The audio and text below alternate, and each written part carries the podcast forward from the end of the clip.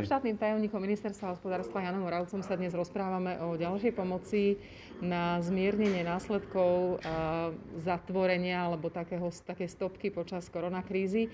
Dnes to sú súkromní dopravcovia. Ja ešte špecifikujem, že súkromní dopravcovia, lebo tých je veľa a v tomto prípade my e, vyhlasujeme výzvu na pomoc e, autobusovej nepravidelnej doprave, ktorá je zabezpečovaná súkromnými, teda komerčnými a nedotovanými autobusovými spoločnosťami. Inými slovami, je to teda nepravidelná doprava a zároveň to nie sú sadky, lebo sadky to je samozrejme iný problém, sadky sú dotované a tým pádom aj majú iný typ e, problémov, ako majú títo. Čiže e, to len ako by sme špecifikovali, že komu ideme pomáhať.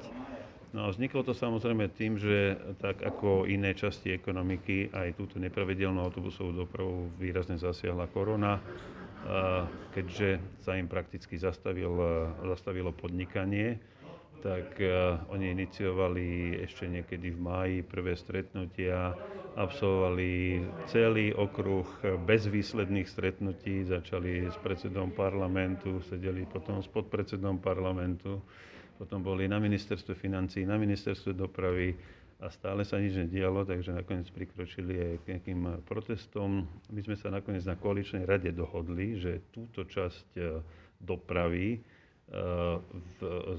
vyrieši ministerstvo hospodárstva a začali sme začiatkom júla a veľmi rýchlo sme teda pripravili potrebnú schému štátnej pomoci a následne výzvu ten proces e, natiahlo trošku, ako natiahla ten, mm, potreba schvalovať e, schému štátnej pomoci protimonopolným úradom, čo trvalo vyše mesiaca. Ak by sme si odmysleli tento mesiac, tak v zásade už dneska by autobusoví dopravcovia z našej výzvy mohli čerpať. Ten mesiac sme teda museli natiahnuť a tým pádom môžu čerpať od dnes. Už je to niekoľká pomoc v poradí. Boli to cestovky, boli to nájmy, boli to tie dva balíčky protikoronových opatrení. A je to tak, že ten, kto pocíti krivdu, alebo ten, kto má veľ, fakt veľký problém, sa naozaj potrebuje prihlásiť, dvihnúť ruku, povedať, my sme tu a vyčísliť, aké škody boli a vy hľadáte tie cesty? No, treba povedať, že tá pomoc mala teda rôznorodú podobu, je, že niekde sú to, je to pomoc nepriama, napríklad tomu cestovnému ruchu sme zatiaľ nepomohli finančne, ale pomohli sme cestovkám tým, že sme ich v zásade ochránili pred e, potrebou okamžitých výplat záloh, na ktoré nemali peniaze. To bola takáto výrazná pomoc, ktorú si samozrejme doteraz cenia veľkému množstvu podnikateľov sme nepriamo pomohli v Lex Korone, teda z balíku na zníženie administratívnej záťaže, lebo sme im odbúrali mm, nezmyselné povinnosti, alebo čas z nich nemusí platiť si finančné audity, tí, ktorých sa týkajú energetické audity, nemusia si platiť energetické audity, čiže ušetrili sme im finančné náklady takýmto spôsobom.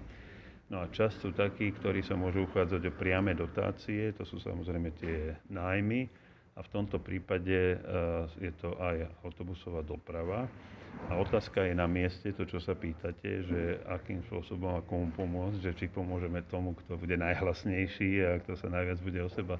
Áno, ja si myslím, že rada je všeobecne, eh, že toto je dobrý príklad. Únia týchto autobusových dopravcov neexistovala pred niekoľkými mesiacmi. Ak by sa neboli zorganizovali a neboli by začali byť aktívni, no tak samozrejme nič nedosiahnu čo keď sa zorganizovali, urobili si reprezentatívnu organizáciu, začali komunikovať s kompetentnými a výsledok je dnešná výzva. Takže to je asi možno aj model pre prípadne ostatných. Samozrejme, ale musia mať nejaké doklady, nejaké počty, nejaké vyčíslenia, pretože aj táto pomoc je taká, že buď prispiejete presnou čiastkou alebo percentami zo straty, čiže tú stratu musia mať oni vyčíslenú.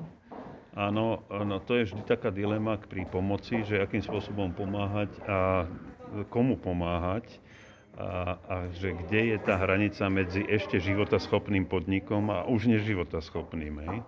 A, a z toho dôvodu si myslím, že treba byť ako vždy opatrný a tá opatrnosť je na mieste, aby peniaze sme neliali do tej časti ekonomiky, ktorá by aj bez tej peniaz, s tými peniazmi, aj, aj bez nich e, nemala šancu na prežitie.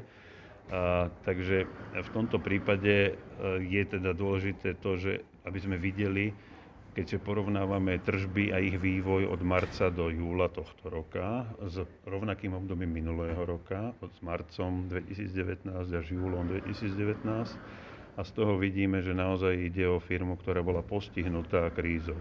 Že nejdeme pomáhať firmám, ktoré už mali problémy vlastne pred krízou. A to si myslím, že je taká základná, základný princíp tej pomoci aby sa teda neprihlásili špekulanti, ktorí už možno sa prerátali vo svojom biznis modele, nemá ich neúspech nič spoločné s krízou, ale využijú teda moment že sa môžu prihlásiť.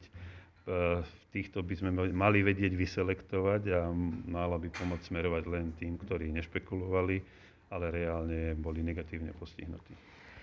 Je tu obdobie jesene, keď sa predpokladala druhá vlna, keď sa predpokladal návrat covidu a je fakt, že čísla nie sú úplne radostné. Tých prípadov každý deň pribúda a tie čísla bývajú aj trojciferné. A pripravuje sa ekonomika alebo ráta s tým, že možno to odškodňovanie alebo také tie náhrady alebo také tie nejaké kompenzácie za akýkoľvek stratu, ktorá je takto vynútená, ešte budú pokračovať?